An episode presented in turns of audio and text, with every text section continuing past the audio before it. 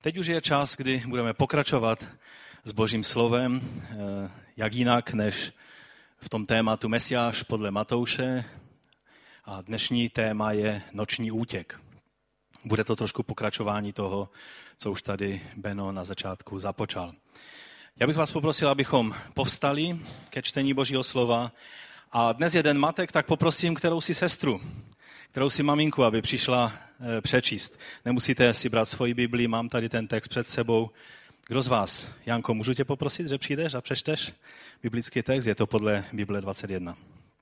Vešli do domu a když tam uviděli dítě s jeho matkou Marií, padli na kolena a klaněli se mu. Otevřeli své poklady a obětovali mu dary, zlato, kadidlo a miru. Když potom od Boha dostali ve snu pokyn, aby se nevraceli k Herodovi, vrátili se do své země Jinudy.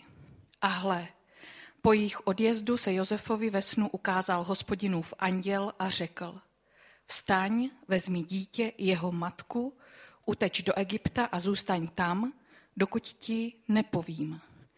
Herodes totiž bude to dítě hledat, aby ho zabil. Ještě tu noc tedy vstal, vzal dítě i jeho matku a odešel do Egypta, kde zůstal až do Herodovy smrti. Tak se naplnilo, co hospodin promluvil ústy proroka. Povolal jsem svého syna z Egypta. Když Herodes poznal, že ho mudrci odklamali, nesmírně se rozhněval a dal v Betlémě a v celém okolí povraždit všechny chlapce mladší dvou let, podle času, na který se vyptal mudrců. Tehdy se naplnilo slovo proroka Jeremiáše. V rámě je slyšet křik, naříkání a mnohé úpění. Ráchel tam pláče nad svými dětmi. Nad jejich ztrátou se nedá utišit. To je v Jeremiáši 31.15. Když potom Herodes zemřel, hle, hospodinův anděl se ve snu ukázal Josefovi v Egyptě a řekl, vstaň, vezmi dítě i jeho matku a jdi do izraelské země. Ti, kdo usilovali o život dítěte, jsou již mrtví. Josef tedy vstal, vzal dítě i jeho matku a přišel do izraelské země. Uslyšel ale, že v Judsku místo svého otce Heroda králuje Archelaos a tak tam se bál jít.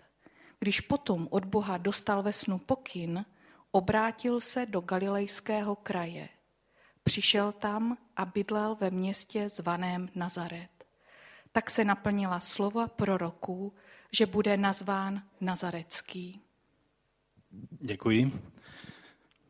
Otče náš, my tě prosíme, aby si otevřel své živé slovo před námi dnes. Pomoz nám, abychom je přijali, abychom se mu nevzpírali, ale abychom tvému duchu dovolili, aby nás proměňoval tvým slovem k životu věčnému.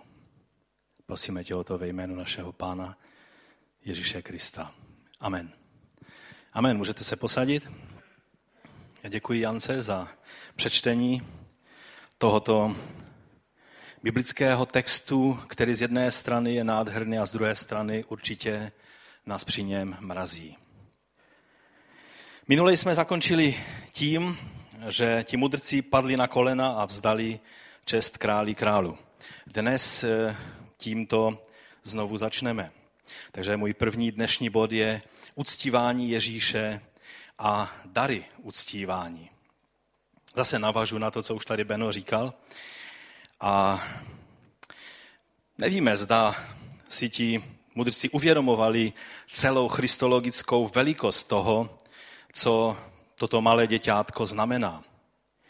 Ale když se na to tak díváme, tak ani ostatní lidé, kteří se eh, poprvé skloní před Ježíšem a, a uctívají ho, také eh, v těch prvních dnech a časech, někdy to eh, trvá i déle, neví přesně, jak to teologicky je možné vysvětlit, že on je spasitelem, je Bohem, ale je také i člověkem. Víte, lidé nejsou spaseni na základě bezchybné teologie. Pokud někdo má pocit, že tím, že máte úplně, úplně skvělou a přesně eh, poskládanou teologii, eh, že jste víc bibličtí než třeba eh, někdo druhý a tím jste víc spasení, tak vás musím zklamat, protože lidé nejsou spaseni na základě bezchybné teologie, ale na základě vzdání úcty Bohu a jeho poslanému Mesiáši a králi Pánu Ježíši Kristu. Nevždy musíme přesně chápat ještě, jak to je, ale když ho uctíváme a vkládáme svůj život do jeho rukou, tehdy jeho spása se nad námi rozprostírá. Lidé, kteří se otevřou na nutkání Ducha Svatého, který, jako ta hvězda Boží přítomnosti, o které jsme minule mluvili, je přivede k osobnímu setkání s Ježíšem. Vědecké bádání, jak jsme si řekli minule, přivedlo ty mudrce na cestu hledání Boha. Přivedlo je to až k židovským písařům a učitelům zákona, kteří jim ukázali, jak ty věci jsou v písmu, kde se má Mesiáš narodit. Ale pak muselo přijít zjevení Boží přítomnosti. Ta hvězda, která je předcházela, která způsobila obrovskou radost v jejich srdci, tak jak jsme minule mluvili, to je přivedlo k tomu, že uctívali Božího syna. Tak jak říká písmo, kdo má syna, to znamená, kdo přijme Syna Božího jako spasitele a pána, má co? Má život. Je to napsáno v první Janově v páté kapitole eh, od desátého verše. Kdo věří v Božího Syna, má svědectví sám v sobě. Kdo Bohu nevěří, udělal z něj lháře, neboť neuvěřil svědectví, které Bůh vydal o svém synu. A to svědectví je toto. Bůh nám dal věčný život a ten život je v jeho synu.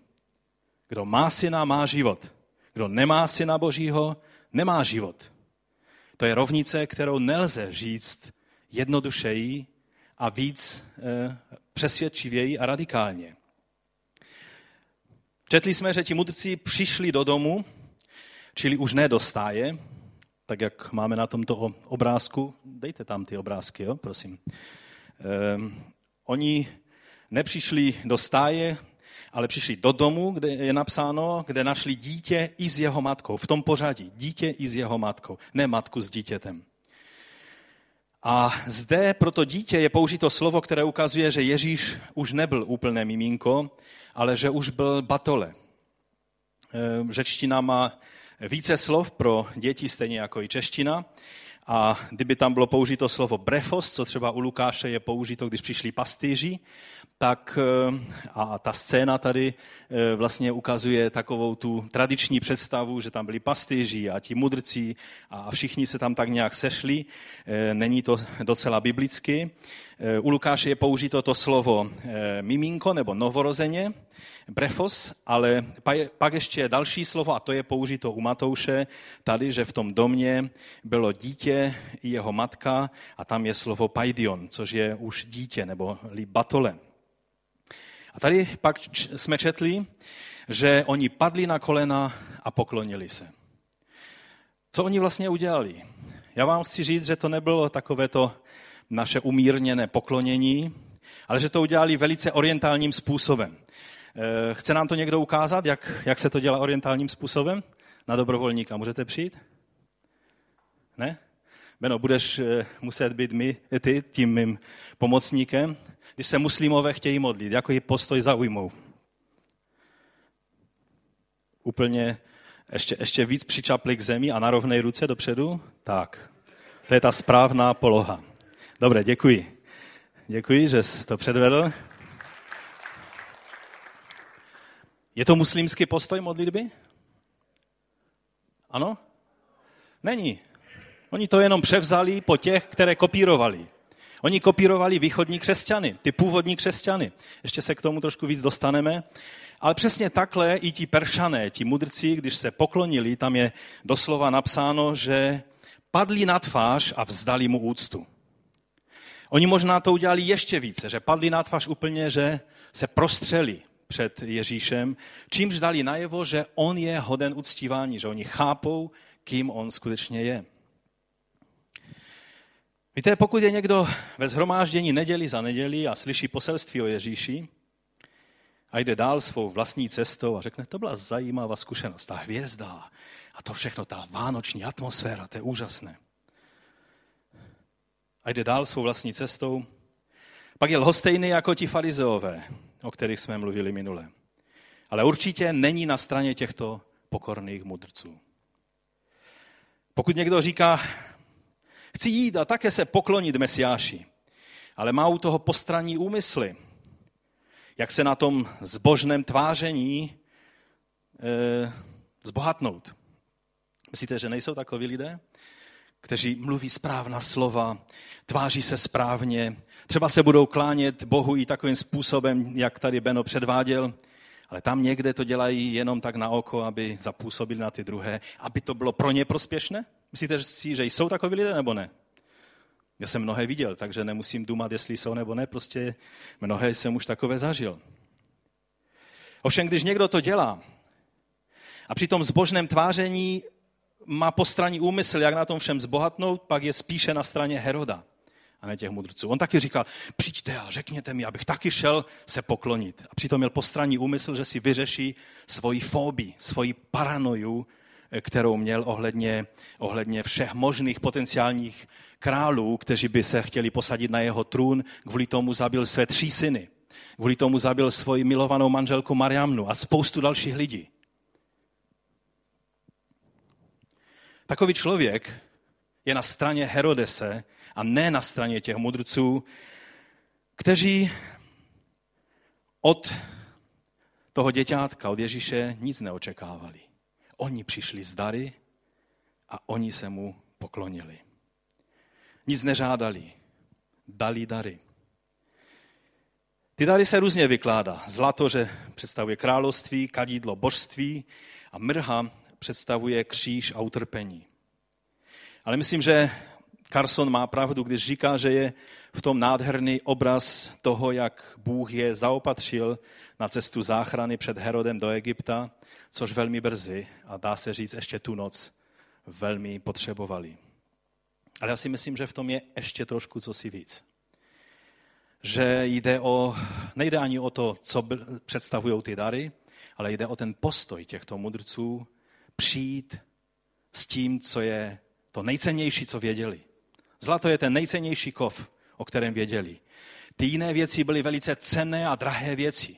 Muselo je to něco stát, aby tyto věci pořídili a nesli celou dobu z Perzie až k Ježíši. A tím, že to předložili před Božího syna, tak říkali, radost, kterou hledám, tím, že jdu k tobě, není v tom, že chci od tebe, abys mě učinil bohatším, ale mým bohatstvím jsi ty. Zlato by se mi hodilo, také tím řekli. Ale já nehledám zlato ani jiné výhody od tebe, já hledám tebe. Ano, boží milost je zdarma, nelze si ji zasloužit. Ale platí také, že milost tě bude stát vše. Pokud nás milost nestojí vše, co od nás život řádá, pak jsme nepochopili Boží milost. Je to ta perla, o které mluví Ježíš v podobenství, za kterou jsme ochotní dát vše ostatní, jen abychom získali tu perlu, to, co má věčnou hodnotu. Jak jsme to četli, kdo má syna, má život, to je ta perla. Osobní setkání s Ježíšem způsobuje to, co způsobilo u těchto mudrců. Už nejdeš stejnou cestou, kterou si přišel. Oni se nevraceli skrze Herodův palác zpátky, ale vraceli se jinou cestou. Církevní otcové hodně tento příběh zdůrazňovali a, a vykládali všechny jeho detaily. Byl to velice oblíbený, eh, oblíbený příběh z evangelií ohledně kázání eh, evangelia. A ještě vlastně předtím, než církev začala světit Vánoce, ono to přišlo, Vánoce přišly až takovou trošku politikou církevní, tak už tehdy se světil svátek Epifanie, to znamená svátek zjevení páně. Co to je za svátek? U nás se tomu říká svátek tří králů, že? 6. ledna. Ale je to vlastně svátek zjevení se Ježíše národům. Když vám to jenom tak, no, na tří králu, když to uslyšíte, tak si řekněte, je to úžasné připomenutí toho, že se Ježíš zjevil národům.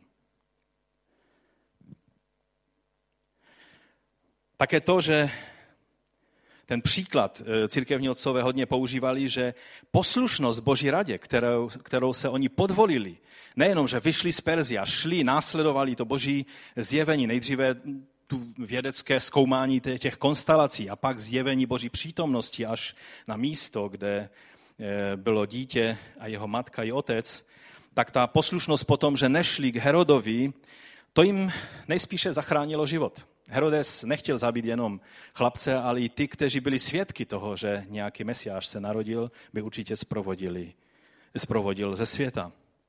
A to je obraz spásy neboli záchrany. A církevní otcové toto velmi používali v prvních stoletích. Viděli v tom změnu života, která probíhá u toho, když se člověk setká se spasitelem a pánem, s Ježíšem. Protože poznání Krista mění vše. Nejenom cestu, kterou se dostaneme zpátky domů, ale mění to každého jednoho z nás. A pak jsou tady dvě skupiny těch, kteří se odmítli poklonit malému mesiáši a králi a jsou v kontrastu, jak jsme minule mluvili, vůči těm e, mudrcům. Jan říká v první kapitole, přišel do svého vlastního a jeho vlastního nepřijali. A pak pokračuje těm však, kteří ho přijali, dal pravomoc stát se božími dětmi. Těm, kteří věří v jeho jméno. Ti lidé, kteří odmítli jít a poklonit se tomuto dítěti, to byli lidé, kteří, když se jich Herodes zeptal, jestli, kde se teda má narodit Mesiáš, tak řekli v Betlémě a šli si dále po své práci. Byli to lidé, od kterých bychom čekali mnohem víc. Byli to učedníci Hilela, Šamaje, byli to ti, kteří seděli tehdy na stolici Mojžíšově, jak o nich mluvil pán Ježíš. Byli to ti, kteří byli nejvzdělanějšími biblicky lidmi své doby. Když čteme jejich spisy, tak se nám zdají skvělé a, a úžasné. A když se podíváme na ten kontrast, jak oni zareagovali, s jakou lhostejností, když to porovnáme s tím postojem těch pohanských vědátorů, kteří nejen věděli, ale zařídili se podle svého poznání, podle poznané pravdy, vidíme, že pravda je to, když se zařídíme podle pravdy. To je moudrost, když jednáme podle pravdy. A pak přicházíme k té druhé skupině, kterou v tomto příběhu Matouš ukazuje na příkladu Heroda. A proto můj další bod je noční útěk a Rachelin nářek. Noční útěk Rachelin nářek. Čteme v druhé kapitole 13, že když odešli, hle ukázal se Josefovi ve snu anděl, pánův anděl a řekl, vstaň, vezmi dítě a jeho matku, uteč do Egypta a buď tam, dokud ti neřeknu, protože Herodes bude dítě hledat, aby je zahubil. A když pak eh, od 16. verše je pokračování, když Herodes uviděl, že ho mágové oklamali, velice se rozlítil a dal pobít všechny chlapce v Betlémě i v celém jeho okolí od dvouletých níže podle času, který vyzvěděl od mágů. Já to čtu teď podle, zase pro změnu podle studijního překladu. Je tady popsána velice zvláštní situace. Mesiáš musí utíkat, protože mu jde o život. Přemohoucí Bůh, plnost božství tělesně, musí utíkat a chránit se, protože mu jde o život. Co je to za zvláštní situace? A na druhé straně vidíme Herodese, který má, zdá se, volnou ruku ve vykonání svých paranoidních hrůz. Zabíjí všechny chlapce do dvou let věku, které našel v Betlému a okolí. A tady se dostáváme k velmi zvláštní, vážné a těžce uchopitelné a už vůbec nelehce přijatelné věci. A to je boží postoj k těm, kteří páchají násilí. Čekali bychom, že Bůh zasáhne, že přece to nemůže takhle nechat. A jakoby ten zlý měl volnou ruku a mohl dělat, co chce.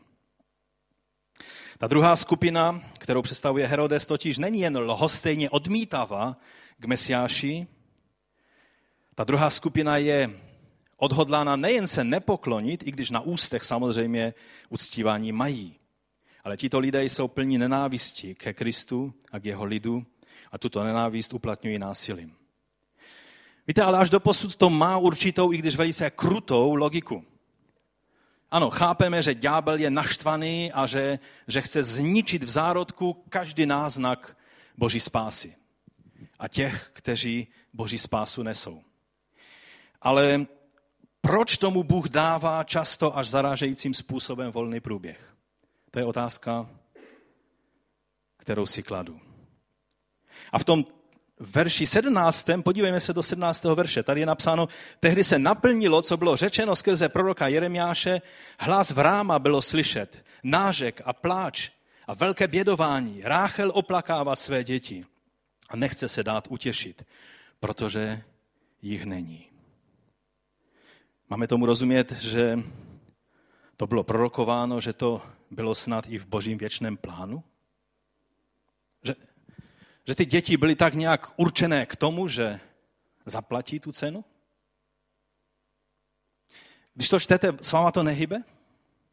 Nedáváte si otazníky v té chvíli, jak to vlastně je? Ano nebo ne? Buď věříme Božímu slovu, že se to skutečně stalo, a pak musíme se na to podívat, pane, proč? David věděl, o čem mluví, když tolikrát v žalmech si klade otázku, bože, proč?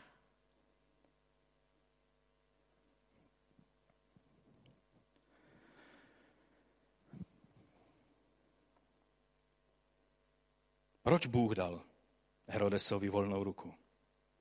Proč muselo být tolik malých chlapečků zabito jen proto, že se narodili v okolí Betléma, kde se narodil pán Ježíš? Proč Bůh, víte, můj rozum takové návrhy dává, proč, proč Bůh třeba tomu nezabránil tak, že mudrci, když už přijížděli k Jeruzalému, najednou ta hvězda, která pak je nasměrovala do Betléma, by tak nějak je razantněji nasměrovala hned do Betléma, aniž by se setkali s Herodem. A chlapečci běžili dál. Je to tak nebo ne? Herodes by neměl šanci se o ničem dozvědět. Oni zase pěkně upozornění ve snu odjeli do své země a Herodes by si dále živil ty své paranoje na svém trůně, už jenom velice krátkou dobu, protože on pak velice krátko na to zemřel. U své smrti, to jsem vám už někdy vyprávěl, pomalu 2000 všech možných velice vzácných lidí z celého Izraele zhromáždil do Jericha a přikázal, že když on zemře, tak tito lidé mají být ukřižováni, aby vzbudil obrovský nářek a pláč v celém Izraeli v den jeho pohřbu. Naštěstí ti lidé, kteří po něm zůstali, měli víc rozumu než on a ne, ne vykonali ten jeho šílený rozkaz. Někteří namítají, ale my nemáme žádné záznamy o tom, že by Herodes pozabíjel malé chlapečky v Betlémě. Při těch hrůzách, které on páchal, po zabíjení několik desítek malých chlapců byla jen poměrně malá věc. A mnohé větší věci nejsou zaznamenány. Proč se to nestalo tak, že ti mudrci nějak se mu vyhnuli? Proč se s ním setkali? Zavinili smrt těch chlapců oni? Měli byste vy vyčítky svědomí, že jste, že jste zavinili smrt těchto chlapců? Já nevím, jak oni se cítili. Oni žili v době, kdy ty věci se tolik neřešily, jak se řeší dnes. Ale jak se na to máme máme dívat my dnes. Proč Bůh dává volný průchod zlu? Proč jeho spravedliví jsou jako ovce mezi vlky? Ale vždycky, když to slovo citujeme jako ovce mezi vlky, tak se utěšujeme a já to i kážu, že, že jenom to slovo už říká, že nás Bůh musí nadpřirozeně chránit, protože ovce mezi vlky dlouho nevydrží. Ale víte, praxe nám ukazuje, že někdy jsme jako skutečné ovce mezi vlky, kteří skutečně zhltnou ty ovce a ta ovce skutečně mezi těmi vlky dlouho nevydrží. Stává se to na mnoha místech dnes a denně. Modlíme se za pronásledovanou církev. Ne každého Bůh zachová, jako zachoval Daniele mezi lvy. Římské arény toho byly dokladem. Tisíce křesťanů byli roztrháni divou zvěří. Ti mládenci v ohnivé peci řekli, ať nás Bůh vytrhne nebo ne. Oni neměli jistotu, že je vytrhne.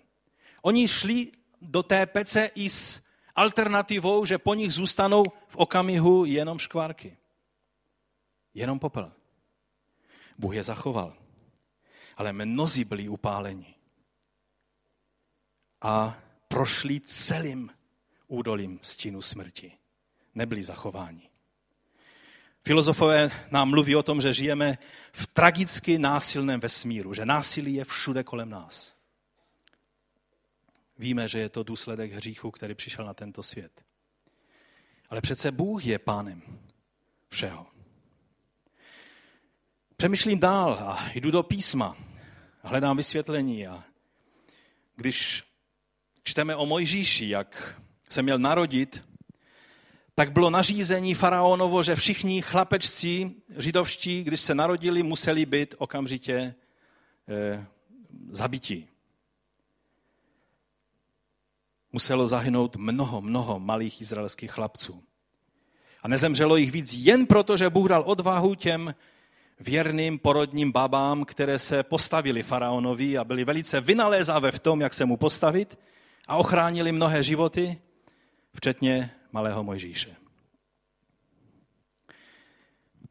Proč Bůh dovolil Davidovi v jiném příběhu starého zákona z první knihy Samuelovi z 21. a 22. kapitoly ke kněžím do Nobu, kde byli kněží u stánku boží smlouvy. A on tam přišel, David, se svými muži a, a ti kněži říkají, už věděli, že bude zlé. Říkají, co chceš? A on říká, jen chci nějaký pokrm. Řekli, nemáme nic kromě chlebu, které se, chlebu obětování. A David řekl, to je v pořádku, přines mi je. A pak mi dej ještě nějakou zbraň. On říká, není tady nic jiného než Goliášův meč, kterého si skolil. On říká, dej mi ho, bude se mi hodit. Ale pak je tam jenom taková zmínka, ale byl tam dojek edomský, předák Saulových pastýžů. A David si toho všimnul, protože když se pak dozvěděl, co Saul udělal, tak hned první, kdo mu přišel na mysl, byl ten dojek edomský. A, a teď bychom čekali, co se stane. Přece nějakým způsobem Bůh praští toho dojega nebo něco udělá s ním. Přece se nemůže stát, že Saul bude mít volnou ruku v tom, že udělá to, co jeho chorá mysl naplánovala. On si nechal předvolat všechny ty kněží. A čteme o tom v, druhé, eh, v první Samuelově 22. Eh, čteme, Saul řekl, poslyš synu Achitubův. On odpověděl, zdej jsem, můj pane. Saul mu řekl, proč jste se proti mně spikli, ty asi Níšajův, když jste Eh, když si mu dal pokrm a meč, doptával se znaně, protože ten dojek samozřejmě to okamžitě donesl Saulovi. A doptával se znaně Boha, aby povstal proti mně a nastražil mi léčku, jak je tomu dnes. A Chimelek králi odpověděl, kdo ze všech tvých otroků je věrný jako David. On byl pokorný a, a neřekl jediného křivého slova. Saulovi. Je královým zetěm, velitelem tvé tělesné stráže, je vážený ve tvém domě, což jsem se teprve dnes za něj začal doptávat Boha ať je to ode mě vzdáleno. Nechť král nepřičítá nic zlého svému otroku ani celému domu mého otce. Nebo tvůj otrok o celé této záležitosti nic neví, ani to nejmenší.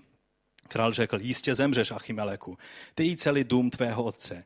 Běžcům, kteří stali kolem něj, král řekl, obraťte se a usmrťte hospodinovi kněze, neboť také jejich ruka je s Davidem. Vždyť věděli, že je na útěku a neprozradili mi to. Královi otroci však nechtěli vstáhnout ruku a zasáhnout proti hospodinovým kněžím. Haleluja, amen. Možná Bůh se snaží zachránit tyto kněži. Na to král řekl Doegovi. To byl člověk stejného rodu jako Herodes, Idumejec, Edomický. Obrať se ty a zasáhni proti kněžím. A Dojek Edomsky se obrátil, sám zasáhl proti kněžím a usmrtil v onen den 85 mužů, kteří nosili lněný efod, čili byli kněži. Ale poslouchejte dál. I kněžské město Nob vybil ostří meče, muže, ženy, děti, kojence, byky, osly, ovce vybil ostří meče.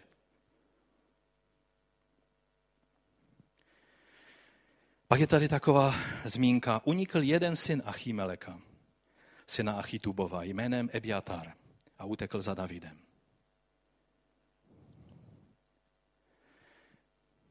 Není to, to je jenom jeden příklad.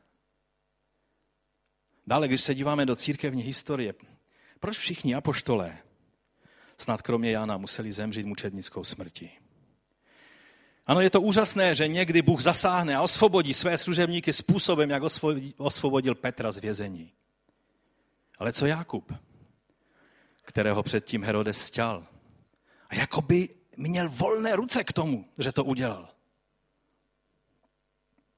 Co Pavel, který byl kamenován, díky Bohu, pak se otřepal a šel dál. Bůh ho zachoval. Nevím, jak bychom se my tvářili po kamenování.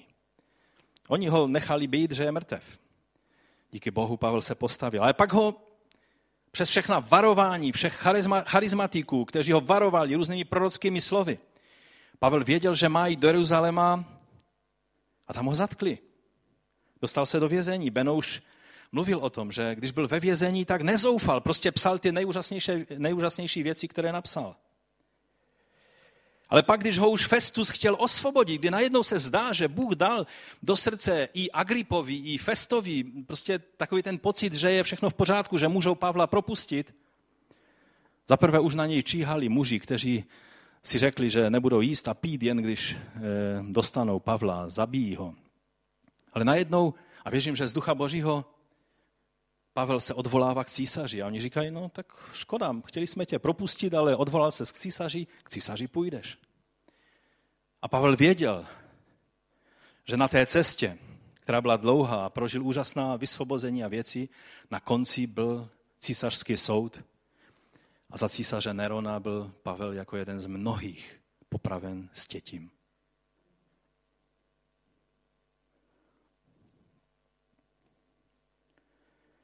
Jsou úžasná svědectví o boží ochraně, jako je svědectví bratra Juna, nebeský muž, četli jste to určitě. Ale co s těmi tisíci ostatních křesťanů v komunistické Číně, kteří zahynuli nebo celý zbytek života strávili v trestných táborech? Víte, nesmíme se pod vlivem těchto svědectví dostat do nějakého falešného pocitu, že, že každý se stane neviditelný a vyjde z vězení a, a, a, a pak se teprve spamatuje jako Petr nebo bratr Jun, že, že vlastně byli andělem vyvedení z vězení. Mnozí v tom vězení zemřou po desetiletích. A nestratí svou víru. Teď jsem právě dočetl knihu The Lost History of Christianity od Filipa Jenkinse. Je to kniha, která tak trochu otevírá oči na, na tu stránku dějin církve, kterou se běžně tady v Evropě neučíme. To, co víme z knihy skutku a dějin, můžeme si tam dát eh, tu mapu, jestli můžeme pokračovat, to je běžná eh, tradiční mapa rozšíření křesťanství. Víme, že postupně Evropa se stávala křesťanská, eh, ty modré, eh, nebo ty, ty bledě modré oblasti byly eh, do roku 300, 400, 500 christianizované, pak ty, ty žluté byly mezi lety 600, 800. A to je tak asi mapa křesťanství, kterou najdete v každé dějepisné knize a v každé učebnici. To taky nám ukazuje kniha skutků, protože v knize skutku sledujeme to, co Bůh konal skrze apoštola Pavla. Ovšem to, co tak nějak nám uniká, je, že ve stejné době, hned od prvních dnů církve, šli i ostatní apoštolové, jako byl Tadeáš, Bartoloměj, Tomáš a další na východ a do Afriky. Antiochijský sbor nevyslal jen Pavla a Barnabáše, ale mnohé další. Máme o tom historické záznamy. Mapa spíše, si můžeme dál, eh, třeba vždycky se ukazuje, že byly ty hlavní patriarcháty, Řím, Konstantinopol, eh, Antiochie, Jeruzalém, Alexandrie, že to byly těch pět patriarchátů, které, ve kterých se soustředovalo veškeré, eh, veškeré křesťanské nějaké vedení církve. Nic se nedozvídáme, protože nám ani ta mapa na to nestačí, co se dělo na východ od tohoto území. Jeruzalém tady je jakoby takový trošku, eh, trošku východní cíp toho, eh, toho celého prostoru. Ale my víme, že z Antiochie, a víme to podle záznamu, vycházeli mnozí, eh, kteří zakládali v prostoru, který dneska samozřejmě tak nějak bereme za muslimské teritorium, Víme o tom, že byly veliké a dobře rozvinuté církve, jejíž mnozí biskupové byli, jak se o nich říká, ze vzkládání rukou antiochijských. Oni prostě v Antiochii stejným způsobem, jak na Pavla a Barnabáše vzkládali ruce a vysílali je, tak stejně mnozí další vyšli a byli vysíláni z Antiochie do celé Ázie. A tak eh, svět vypadal, eh, jestli můžeme dál, eh, mapa, která je víc přesná, i když symbolická, je tohle. Jeruzalém v centru a zde je Evropa, tam je Ázie a dole je Afrika. Takhle vnímali svět ostatní křesťané, ne ti evropští, kterým tak nějak eh, zůstala v hlavě jenom Evropa. Jestli můžeme dál. Toto je takzvaná hedvabná stezka, už v prvním století byla v Chile využívána. A byla víc a víc využívána pak i později. A všude podél této hedvabné stezky vznikaly, eh, vznikala biskupství, patriarcháty a obrovské církve a křesťanské univerzity. Tohle je rozšíření křesťanství za prvních pět století. V době 8. století, když se zeptáte někoho ze západu, kdo byl nejvlivnějším člověkem v tehdejším křesťanstvu, tak budou se rozhodovat mezi Karlem Velikým a mezi římským papežem. Ani nenapadne, že třeba takový patriarcha Timoteus, který byl v centru tehdejšího východu, byl zodpovědný za celou církev na východ od Bagdádu. Eh, jeho sídlo bylo v Seleucí, později se musel přenést do Bagdádu. On spravoval několikanásobně větší území než římský papež nebo patriarcha Konstantinopole. Je úsměvné, jak čteme v jeho deníčku. V těchto dnech Duch Svatý pomazal metropolitu pro Turky. Turkové pocházeli z těch stepí střední Asie. Pak se usadili na, e, v Malé Azii. A také připravujeme jednoho metropolitu pro Tibetany. To bylo v 8. století. Tibet měl svého metropolitu. V době, kdy v Canterbury ještě arcibiskup nebyl. Možná tam ani ještě nebyla církev. O univerzitách se jim ještě ani nezdálo. V městě Merv, které bylo největším městem světa v té své době, které dneska leží, jeho ruiny leží na území dnešního Turkmenistánu. Co víme o Turkmenistánu, kromě Turkmení Baši, nebo jak se mu říká tomu prezidentovi? Zemřel už nebo ještě žije? To je takový další Herodes. To bylo univerzitní město, největší město na světě. Tam byly tisíce křesťanů v celé té oblasti. Co třeba afgánský Herat? Může vám říct, že tam je ještě dnes vidět stopy, že to nebylo až tak muslimské město kdysi. Tam, byla, tam byl metropolita pro celou tu oblast ve své době. A mohli bychom mluvit dál a dál. Tito křesťané Katolíci tak je trošku přehlíželi, protože oni v určité teologické nuanci věřili trochu jinak věcem. Oni nepřijímali titul eh, pro Marii eh, Theotokos, to znamená, že je matkou boží, ale přijímali, že je matkou Kristovou, že Boha nejde zrodit. A proto není matkou boží. Takže oni vlastně z toho důvodu byli odstaveni a tudíž katolíci je tak nějak přehlíželi. A přitom oni v těch prvních stoletích se dostali do Číny, do Tibetu, do Japonska, Tomáš se dostal s evangeliem do Indie. V Jemenu byl, bylo biskupství, v Egyptě dodnes máme ještě koptské křesťany, kteří ovšem byli v daleko větším rozkvětu kdysi. Tunis, Libie, Alžír. To byly země skrz naskrz křesťanské. Tam odsaď pocházejí křesťanští velikáni, jako je Augustín a třeba Tertulian. Jak jsem už řekl, Turecko dnešní, Indie, Japonsko, Čína, Afganistán, samozřejmě Persie, Irán, Irák, Mezopotámie, Sýrie, od Antiochie, celé území syrské. Po 14 století křesťanství v těch územích bylo ve většině, i když ta území byla pod vládou muslimů. No ale pak přicházely jedna vlna zkázy za druhou. Od asi desátého století přišlo muslimské pronásledování a vraždění. Čteme o konci křesťanství v severní Africe, kromě Egypta. Někdy si řekneme o tom, proč křesťanství tak rychle skolabovalo v severní Africe, když bylo tak silně zakořeněné. To je velice zajímavý poznatek pro dnešní Evropu. Pak přišly arabské útoky na křesťany. Ty byly ještě celkem mírné. Pak přišly perské muslimské dynastie po celkem míru milovných Sasanidech, kteří vůči křesťanům byli docela zhovývaví. Byly to ještě pozůstatky té staroperské říše, dynastie Sasanidů. Ale pak přišli muslimští perští vládci a ti se chytli velice pečlivého pronásledování křesťanů. A pak přišli mongolové. Z začátku byli celkem přátelští ke křesťanům, že dokonce někteří křesťanští vedoucí děkovali Bohu za to, že poslal mongolské hordy, které je ochrání před muslimy. No ale sešel se den ze dnem a e, mongolové přijali islám a stali se o to hroznějšími a hrůznějšími pronásledovateli církve. Čingis Khan a další, kteří přišli po něm. Možná snad s výjimkou Kublaj Khana. Pak přišel Timur. Byl to, máme tam jeho obrázek. To je jeho docela skutečná podoba udělána na základě jeho lepky. Byl to turkický vojevůdce narozený v dnešním Uzbekistánu a ten navazoval na Čingis Khana a byl mnohem krutější. Možná by se ke slovu nedostal, kdyby křesťané více zapracovali tehdy na dvoře Kublaj Khana, který je k tomu pozýval. On dokonal dílo zkázy. Byl ve 14. století a jeho specifikou bylo plenění a vraždění celých měst. A pak vždycky, když ta těla těch obětí zetlela, tak se Lebek postavil pyramidu na místě toho města, které vyhladil.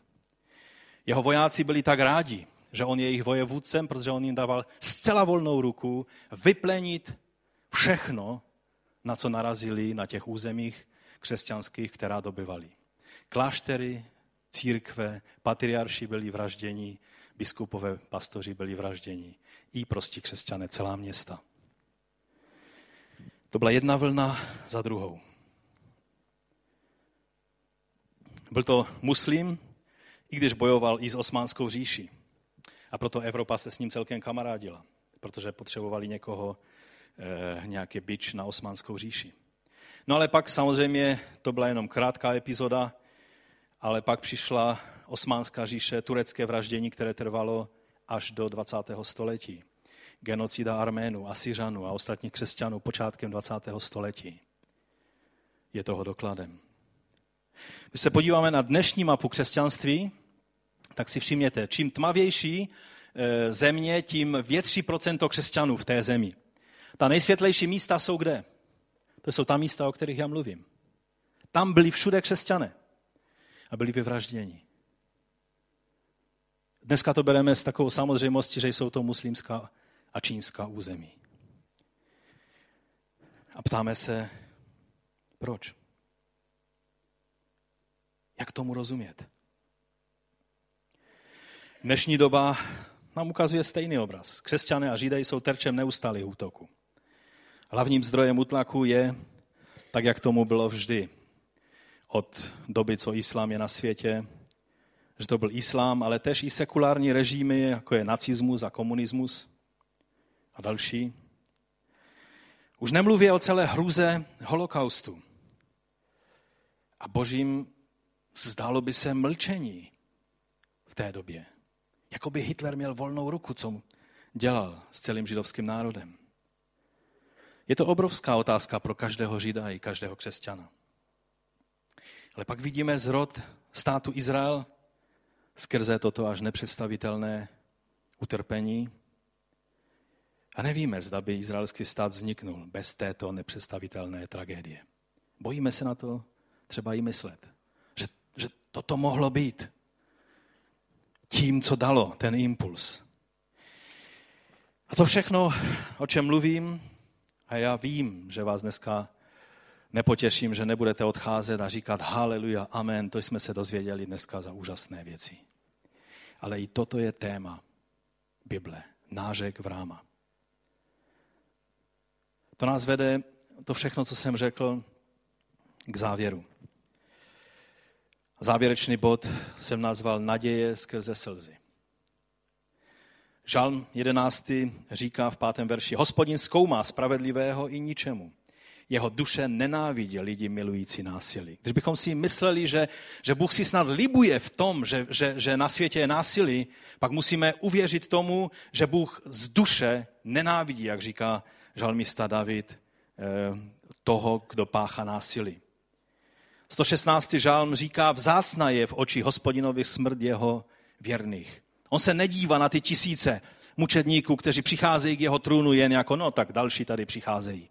ale každá smrt. Když Štěpán pokládal svůj život za pravdu, kterou přijal, tak je napsáno, že, Ježíš, že viděl Ježíše, jak stojí. Nesedí, tak je o něm napsáno na jiných místech, ale jak stojí u trůnu Otce.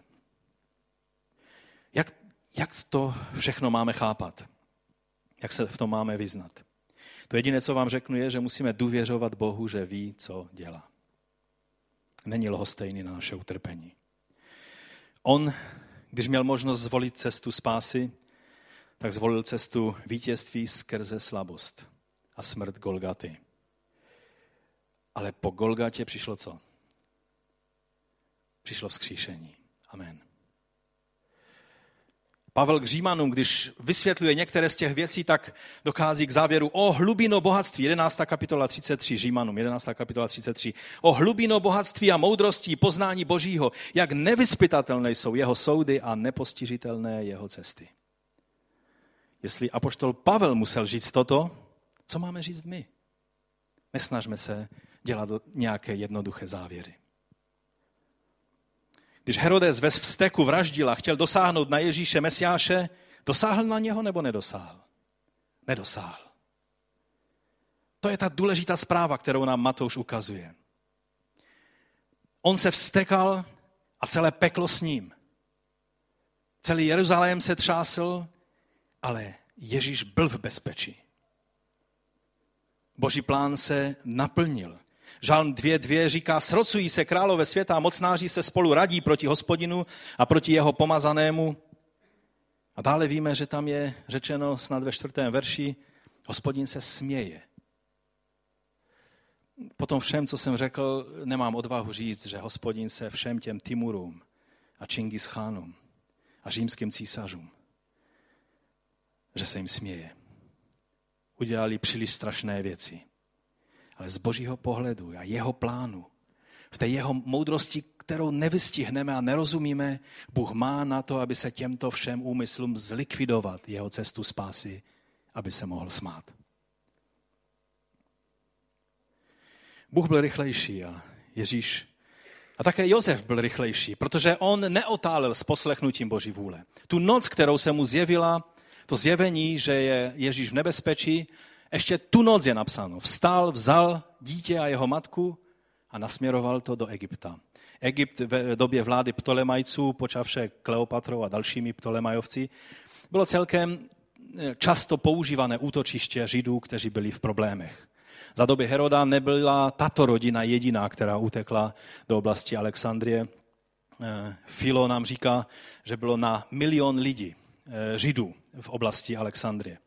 Takže to byla taková vyzkoušená cesta, ale šlo o to, že to bylo, že to bylo včas, že eh, Josef neotálil a Ježíš byl zachráněn. Když farao vraždil malé izraelské chlapce, tak nakonec Mojžíš, vysvoboditel, se vychoval kde? Přímo v jeho domě. Saul vraždil, ale Bůh zachoval Davida. Neměl to David lehké. Mnozí lidé padli mečem Saulovým. Ale boží plán s Davidem se naplnil. Dokonce ti kněží, které vyvraždil, tak jednomu se podařilo utíct Abiatarovi a ten se stal potom knězem v době Davida. A pak ještě byl u toho i, i e, Sadok. Ve stejném čase, kdy Timur dokonával své dílo zkázy na církvi východu, tak křesťanství se z Evropy dostávalo dál na západ až do Ameriky. A dnes je Amerika jedinou sílou na světě, která alespoň jakž takž chrání zájmy křesťanů. Nemyslím teď jenom Spojené státy. Kanada, Spojené státy, Brazílie, Argentina. To jsou silné křesťanské země, které dnes vysílají misionáře do celého světa. Možná tak si říkám, že dnešní čínské probuzení, i to, co Bůh koná skrze život bratra Juna a dalších, to obrovské probuzení, kdy z jednoho milionu křesťanů na začátku 40. let dnes je téměř 100 milionů křesťanů v Číně, že je výsledkem modliteb tisíců těchto eh, raných křesťanů, těchto nestoriánů, jak jim katolíci eh, říkali z doby prvních století, prvního tisíciletí. Oni mají plán jít s evangeliem zpátky až do Jeruzaléma. A myslí to vážně. Možná dnešní probuzení v Perzii neboli v Iránu je výsledkem krve zabitých věrných svědků v dobách timurovských a osmánských. Možná probuzení v Africe, které se koná na našich očích, v naší generaci, je výsledkem krve mučedníků, která je sedbou církve, jak to řekl jeden veliký africký křesťan staré doby, Tertulian. A teď k tomu závěru. Když Matouš cituje Jeremiáše o pláči Ráchel, je to slovo o beznaději nebo naopak? Když se podíváte do 31. kapitoly Jeremiáše, co nám ta kapitola, každý, kdo zná Biblii, tak když se řekne Jeremiáš 31, které slovo nejdříve zacitujete? O nové smlouvě. Je to celý ten úsek Jeremiášova proroctví mluví ne o beznaději, ale naopak. Jeremiáš to, co cituje Matouš, Matouš cituje jenom krátký úsek toho textu, je tam napsáno, toto praví hospodin, slyš, v rámě je slyšet bědování a hořký pláč. Ráchel oplakává své syny. Nechce se dát potěšit kvůli svým synům, protože už nejsou. Tady je e, obraz, kdy judští synové e, byli e, svázaní a byli zhromážděni v rámě Eh, což bylo místo, které se spojovalo s Ráchel, když eh, Juda samozřejmě není synem Ráchel, ale Ráchel vždycky představuje takovou symbolickou matku všech eh, Izraelců. A oni byli svázaní a byli připraveni na odvlečení do Babylona. A tady Jeremiáš toto slovo píše. Toto praví hospodin, pokračuje Jeremiáš. Zdrž svůj hlas od pláče. To už Matouš necituje. Zdrž svůj hlas od pláče. On chce, abychom my šli do písma, abychom my byli berejskými, kteří si to sami proskoumáme. Své slzy, své oči od slz, protože je mzda za tvou práci je hospodinu výrok. Navrátí se z nepřátelské země. Je naděje pro tvoji budoucnost, je hospodinu výrok. Synové se navrátí zpět na své území. To je to slovo z Jeremiáše. Ano, pláč se ozývá v rámě. Ráchel oplakává, naříká nad svými syny. Ale to je jenom polovina pravdy. Přijde den, kdy přijde naplnění všech nadějí, které Bůh dává. Je to útěcha skrze slzy. Když se podíváme na kontext, tak eh, vidíme jednoznačně, že celý tento úsek je spíš o naději než o beznáději. A pak dále vidíme, že eh, Jeremiáš mluví o nové smlouvě, kterou Ježíš přináší. A to znamená, že ten pláč Ráchel jako představitelky všech matek božího lidu, započaty v rámě, kde byli ti zajaci zhromáždění, tak je završen tím pláčem matek v Betlému, protože přichází ten, kdo bude novou smlouvou pro Izrael i národy. Ježíš totiž jako mesiáš zástupně představuje celý izraelský národ. Jako velekněz, který vždycky hříchy celého národa, v zastoupení celého národa šel do chrámu. A také jako král byl zástupcem celého, celého lidu před Bohem. Ježíš toto všechno vyjadřoval. On je tím novým chrámem dokonce. Zde děti zemřely za Ježíše, ale pak Ježíš zemřel, zemřel za všechny děti, aby mohli mít život věčný. Herodesovi se nepodařilo zničit boží plán spásy v Mesiáši. Stejně tak, jako se antikristovské moci Babylonu nepodařilo zničit Izrael jako národ. Vrátili se zajatci. A v tom vidíme alespoň částečnou odpověď na naši bolestivou otázku, proč Bůh nezastaví násilí. Bůh je nám ukázán jako ten, který, i když nechá někdy volný průchod násilí, nenechá si vzít konečné vítězství. I když je ono vydobito utrpením a bolestí. Toto je realita života s Bohem. Když vám někdo bude říkat, že je to jinak, buďte trpěliví, ale nevěřte tomu. Být božím člověkem neznamená, že vždy budete zdraví, vždy úspěšní, vždy bohatí, vždy bez problémů. Někdy chválíme Boha skrze slzy. Amen. Někdy se život s námi nemazlí. Nevždy nás Bůh jako Daniele vytrhne. Nevždy nás jako Petra vyvede z vězení. Někdy jdeme cestou Pavlovou. Někdy jdeme cestou mnohých, kteří zaplatili nejvyšší cenu. Ale ve zjevení je napsáno, a tím zakončím, ve 12. kapitole, v 11. verši, oni nad ním zvítězili čím? Činěním zázraků, mocí, že zastavovali všechny ty tyrany a antikristy. Tady je napsáno, že nad ním, to znamená nad, nad tím, který je původcem veškerého zla, nad satanem, zvítězili pro krev beránkovou. Nic jiného, cenějšího nemáme. Někteří jsou z toho vyznačení a někteří jsou jenom takový ustrašení křesťané. Tak jak eh, D.A. Carson jednou popisoval nádherně příklad dvou židů, kteří eh, se třeba mohli jmenovat Kon a nějaký Juda třeba, a byli v eh, Egyptě a, a teď vykládali večer spolu. Slyšel co Mojžíš řekl? A ten jen říká, haleluja, amen. Bůh dal řešení, nebude ani jeden z našich prvorozených e, zasažen, když bude procházet anděl smrti. A, a, a říká, já jsem eh, s vírou potřel veřeje to beránkovou krví a jsme připraveni na tu večeři páně e, nakonec, kde, která bude v noci. A ten druhý říká takový ustrašený, no já mám jediného syna, ten je i můj prvorozený, i všechno, co mám. Já nevím, jak to všechno bude. A on říká, no a natřel si ty dveře, eh, ty veřeje krví? Jo, natřel, ale jak to všechno bude, já nevím. Ať je nám Bůh milostiv.